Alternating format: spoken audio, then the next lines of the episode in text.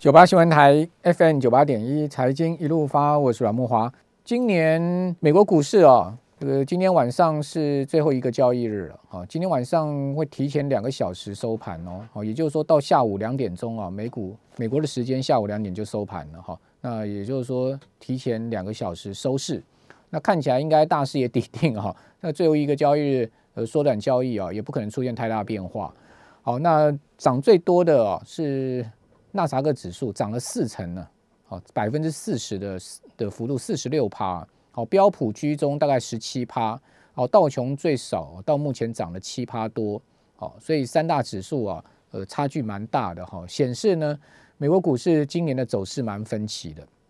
那至于说明年呢，其实华尔街各家投资机构都给出了目标区嘛。好，我看最乐观就高盛。好，高盛说呢，明年标准普尔五百指数有机会达到四千三百点。好，那现在目前标普在三千七百五十点附近哈，那像四千三百点，呃，足足可能要涨两位数哦，好，接近百分之二十的幅度哦。那大摩比较保守，好，大摩说明年年年底，哦，标准普尔五百指数的目标区是三千九百点，哦，那三千九百点就是个位数涨幅了，所以这两家投资机构差距四百点，四百点就是一成的幅度哦。那到底是高盛对，还是大摩对，还是到最后两个都错？都有可能嘛，对不对？哈，那不可能两个都对嘛。好，所以这个排列组合只有这样子嘛。啊，所以说呢，我们到明年底哦就揭晓了，你也不用去现在就说谁会对。好，那不过呃，高盛最近呢也出了有关明年美国经济的报告哈。那我们今天特别来谈一下这个报告，让呃听众朋友知道 这个华尔街最大投资机构哈，他对明年美国经济的看法哈。我们请教红利投信投资策略部的邓胜明副总经理，邓副总你好。主持人好，各位听众大家晚安。好，呃，先请教邓副总啊，你觉得高盛对还是 这个大摩对？你你比较倾向谁啊？还是你觉得两个都不对？我我说的最对也可以。呃，其实以前哦，以前高盛哦，就是在上一次紧急循环，我还记得印象很深刻。其实他们是就是呃，在金融海啸之后，一直都是等于就是有一阵子就是蛮就是他的预估常常。看错，高高盛共估的几率其实很大，蛮高的。嗯，那但是这一次奇怪，就是最近几年哦，高盛呃，我不晓得，就川普的后期之后哈，后任期两年两三年以来，其实他感觉呃，高盛这边抓了几次，好像也也好像没有太拉惨了。我就是说，他这几年有一点有一点回复的这个迹象，但他的确是蛮。蛮偏多的，我必须这样讲。你看他，他就是他就华尔街多头总司令，对，他是他是他通常是比较偏多，但黄金也看多，原油也看多，什么都看多，他很少看空的。我很少看到高盛出报告看空，太多生意了，就是他报告要卖得出去，对，东西要卖得出去，不能写的太太太无聊，所以他就是看了看了蛮多。事实上讲，其实我我觉得他。他有一些论点也不见得说没有道理。那你要讲说他明年四千三，但的确他有这么说，但他有讲说 market consensus 也有看五趴而已，明年只剩百分之五哎，就是那如果百分之五现在三千七，标普五趴才多少而已啊？那根本四千点附近了，没没没有太多。那他也知道他跟市场的一个平均的预估的差距，但他有提出一些论述了。他说他其实他这样估其实是有道理的嘛。那比如说，呃，他觉得，哎，你现在感觉好像疫苗，呃，就是那个这个疫情好像很严重，对不对？他说其实已经过高峰。嗯。他说你你看一次两次三次，他说美国人已经人已经有超过四分之一人 对 COVID 免免疫，哎，有吗？他是他是这样说啊，他说他说比如说今年四五月那时候第一波嘛，嗯，那大家讲第三波第三波，第二波是七到九，你看呃亚东亚的日本也是这样，然后十一月以后。寒冬，然后这波是号称第三波。大家是说，因为你这个呃，等到明年超过一半，就是三四月，美国人民超过一半以上都注射了，那他觉得这个东西其实就慢慢下来，所以他觉得到明年年中的时候，消费端会慢慢会会起来，会 boost。所以他是他的乐观是在于这个地方，而且他也他也估了一些东西啦。其实我觉得也也蛮有意思，像这个就是。他的这个就是呃，针对明年，他最近十月二十八号，呃，十二月二十八号出了一个报告，就是明年的经济十问十答。对，它里面其实就有讲，就是说，那如果这样去看，这样看的一个情况，他估美国经济增长跟其他地方估美国经济硬是多了百分之二，他就是比别人估的要乐观，而且他觉得就是刚好你这个衔接的一个状况哈，原本第四季明年第一季要掉下去了，就是比如说呃像那个之前那个 CAS Cares 那法案不就是最高潮，就是三月份那个时候，大家都快挂了，那个时候美国人吓得要死，所以那储蓄率高到不行，三十到三十五八储蓄率。但是现在已经降到十五帕，但是问题是到明年三季三月底的时候，可能又会拉上去。但是那个时候因为还好九千亿钱发下来又掉下去了，所以就到明年底的时候，可能真的是往十趴去靠。等于就是说，通常美国人是不太喜欢储蓄的。正常状况下，如果说是消费疏解、收入在，然后就业算比较稳一些些的话，没有那么悲观的话。他其实是要花的，不是不是存的。他觉得那个比较正常，所以他很多的一个面向，他去看，他觉得其实没没那么烂。对。美国人其实最懂生活的啦，讲实在的，美国人都是把自己的钱花光光的，谁留给子孙啊？没有，你自己辛苦了一辈子，自己赚的钱不花，头壳坏掉吗？对不对？所以美国人你可以看到，呃，三年五年就换一台新车嘛。谁美国人在买二手车啊？很少。哦，他都是呃把二手车拿去低了吹印，哦，所谓吹印就是我把我的旧车卖给呃车商，然后我换一台新的车出来，哦，直接进去就直接挂一个临时的纸的招牌，就那个牌照就出来了。美国人都是这样子啊，那真是穷的不得了人才会去那个二二二手车行去买二手车啊。美国人都是很会花的。那对这次就是被疫情吓到，好，那所以那三四月的时候那个储蓄率大幅飙高，但是现在很明显下来。可是你可以看到，我有观察到一个数字，就是美国的储蓄率跟美国的消费的力道哈，它是呈现绝对的反差的。也就储蓄越高的时候，它的这个消呃消费衰退是越严重。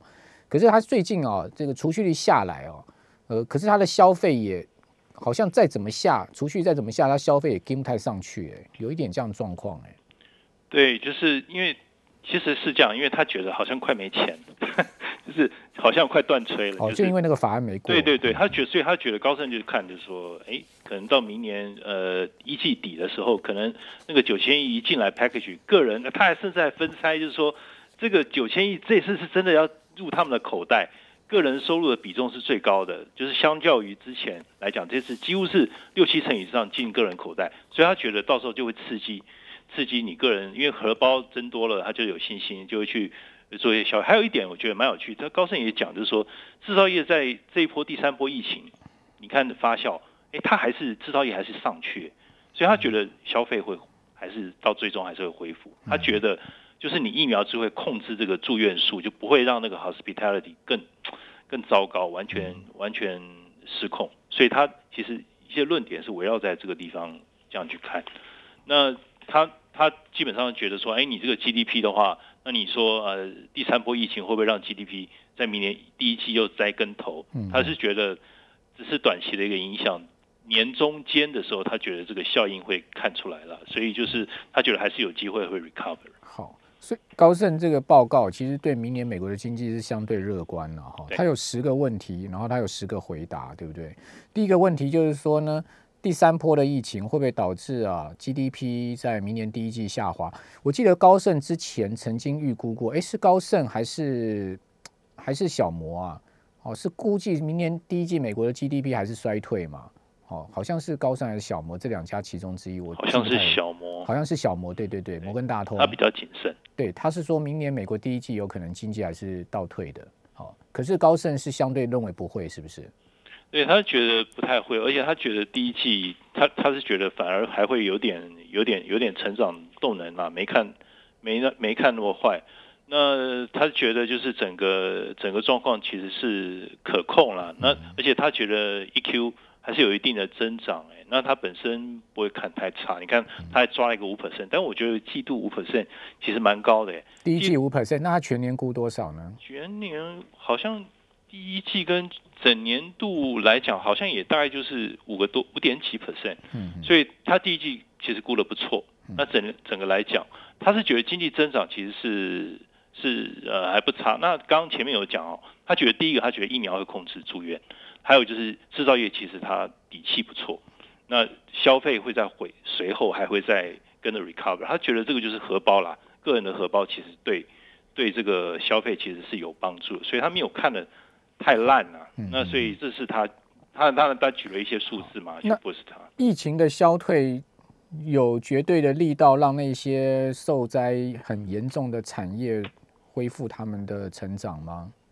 呃，他他当然这里面他有讲啊，就是说，嗯，你看就是疫情，当然你这样你看像那个有一些等于消费体验的啦，呃，或者是等于就是像呃，就是这个等于就是这些就业，就是医院就业或者是消闲的那块，那之前被打很惨的时候，你看不到三分之一，那那些人都很多都失业了，但是最近这个状况，他就业慢慢又回到大概。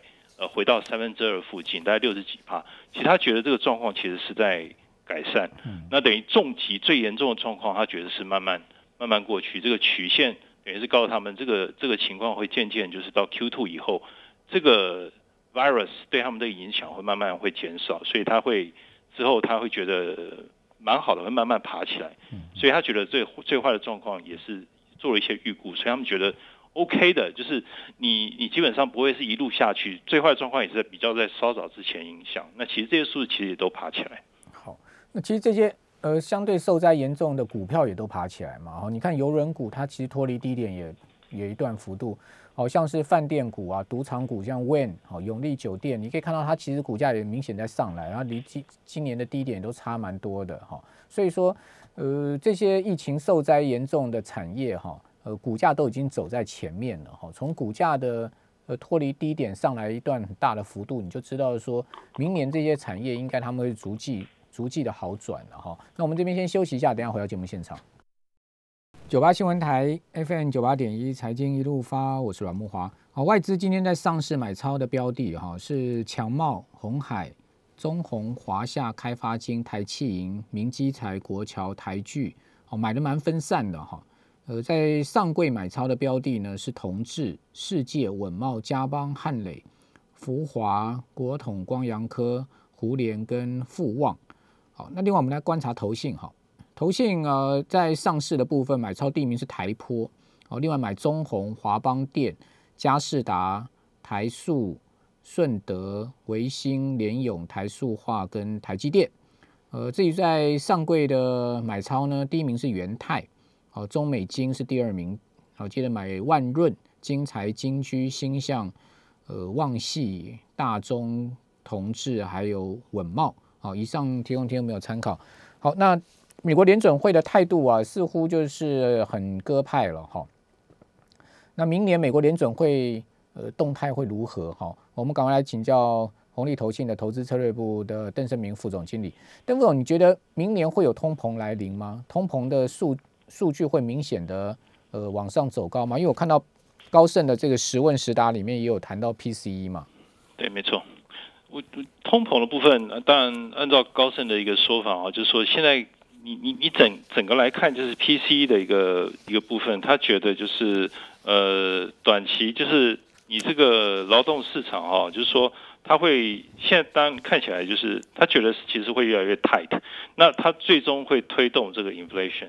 但是呢，要你要让他真的是要过两个 percent，要要等于要一下就拉到那个那么那么高，他觉得他其实他时间抓的蛮远，以后等于他觉得要二零二四年下半年才会真的。二零二四年。对啊，所以他这个估计二零二四年 PC 才会到两趴。对啊，他他是抓了一个 蛮说真的，他这个当然了，他这个估计啊，我觉得就是挺挺微挺微妙的，就是他觉得就是二零二一以后，你看二零二一可能稍微。这个拉到比较高，后来又掉下来了。就是你知道，就是第一季那个时候上上下对上上下下，它下来之后慢慢拉上去，非常非常平坦的一个幅度。但我必须讲哦，我个人觉得哦，就是说你你你看现在哦，就是说有很多东西就是其实水都放到一个极致，对不对？然后财政政策也都流到一个极致。那如果说因为本身股票市场风险资产价格涨得太快，然后荷包也回来了，对不对？然后一直消费，那你你会不会拉升它很快？我觉得其实要观察一下嘞。未来一年或许不会，它很快把那个东西，对，联总会把它的水收起来。嗯。哦，那个是一年后呢？你你要看哦，一两年其实要观察一下。我觉得一两年可能是 safe 啦。你说拉到三四年以上，其实时间都很长。这个东西估计其实现在都是在画饼。我觉得就是一个预估了。嗯。公餐。那他他说这个联总会在明年会不会做这个 tap taper，有就是缩减？他觉得不会，不会哈。那一年一年，我觉得应该不至于啦。你看联总会听说现在是大概七点四兆的这个啊，它的 balance sheet 嘛，资产负债表。听说未来一年好像还会增加一点四，呃，七点四兆还会增加一点四，等于呃那那加起来快九兆哎，八点八九兆。对，所以它要增不是减。我觉得这个我我同意高盛的一个一个说法。好就明年还言之过早了哈。对对对，我觉得应该不至于。那因为您在债市也研究蛮多的哈，那这个明年十年期国债殖利率，您觉得会到多少呢？现在高盛它是估一点三啊，那一点三，其实现在是零点九二。我觉得如果明年到年底的时候是介于一点二五到一点五，都还可以接受。嗯，因为是以一年的时间去拉，然后平均每一个季度顶多。拉个大概十到十五个 BP 还可以接受。如果说这个数字是一季就拉到一点五的话，哇，那那我觉得就不行了。那一下子你的那个成本，因为它那个是资金的呃成本嘛，等于就是等于就是 risk free 的一个成本，会影响，我觉得会影响那个估值的整个风险资产会受到这个影响的。所以我觉得调整的速度也是也是一个重心。对，嗯，好，那你你您觉得？美元十年，美国十年期国债值率拉到多少？你会担心股市？我我我觉得哈，如果说以不到两个季度一下拉到一点五，我会非常非常担心。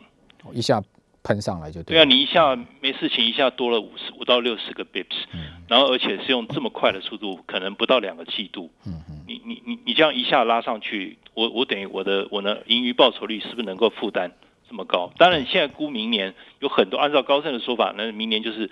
呃，我的营收会起来吗？那等因为消费起来，所以我我我获利不会太差。嗯，但是那个东西其实是一个调整的过程。好，你如果一下子成本拉太高，我觉得对市场还是会有所影响的。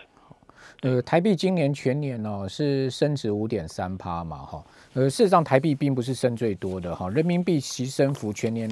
呃，也比台币多六趴多，哦，大概六点七趴左右。呃，人民币已经升到二十九个月来的新高喽。这个弃美元潮啊，哦，这个离岸人民币今天是升破六点五啊，创下二十九个月来的新高。呃，明年美元指数还会继续贬吗？好，您的看法？因为我看了一下，今年美元是如果以全年来讲，美元指数大概贬七趴左右嘛。好，那现在目前来到一个很重要的点位，就是九十点这个位置。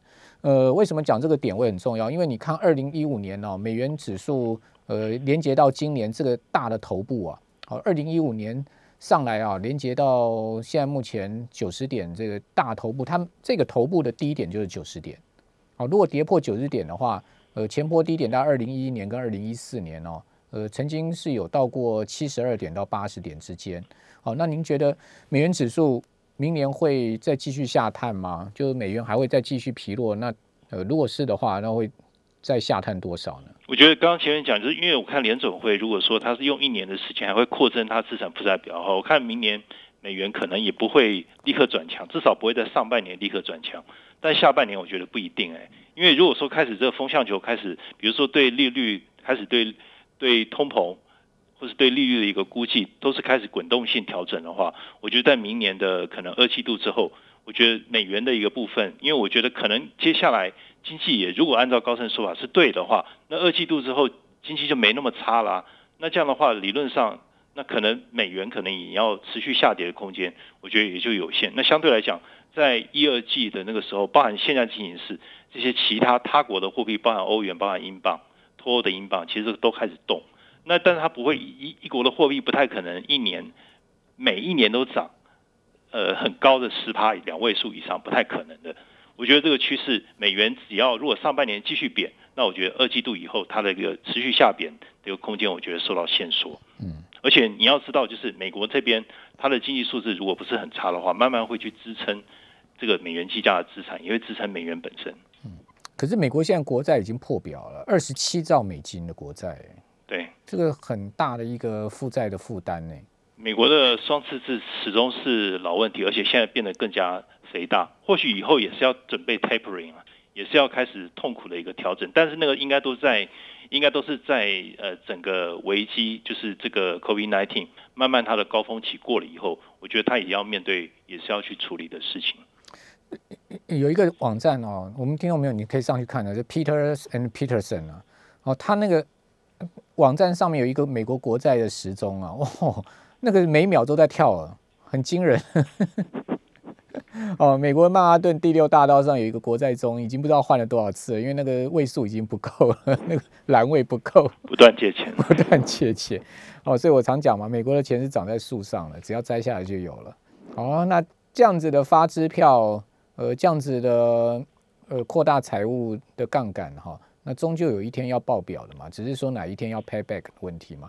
好，我们非常谢谢邓成明副总啊，在我们今年最后一天来跟我们谈美国的明年的经济展望。谢谢邓副总，谢谢。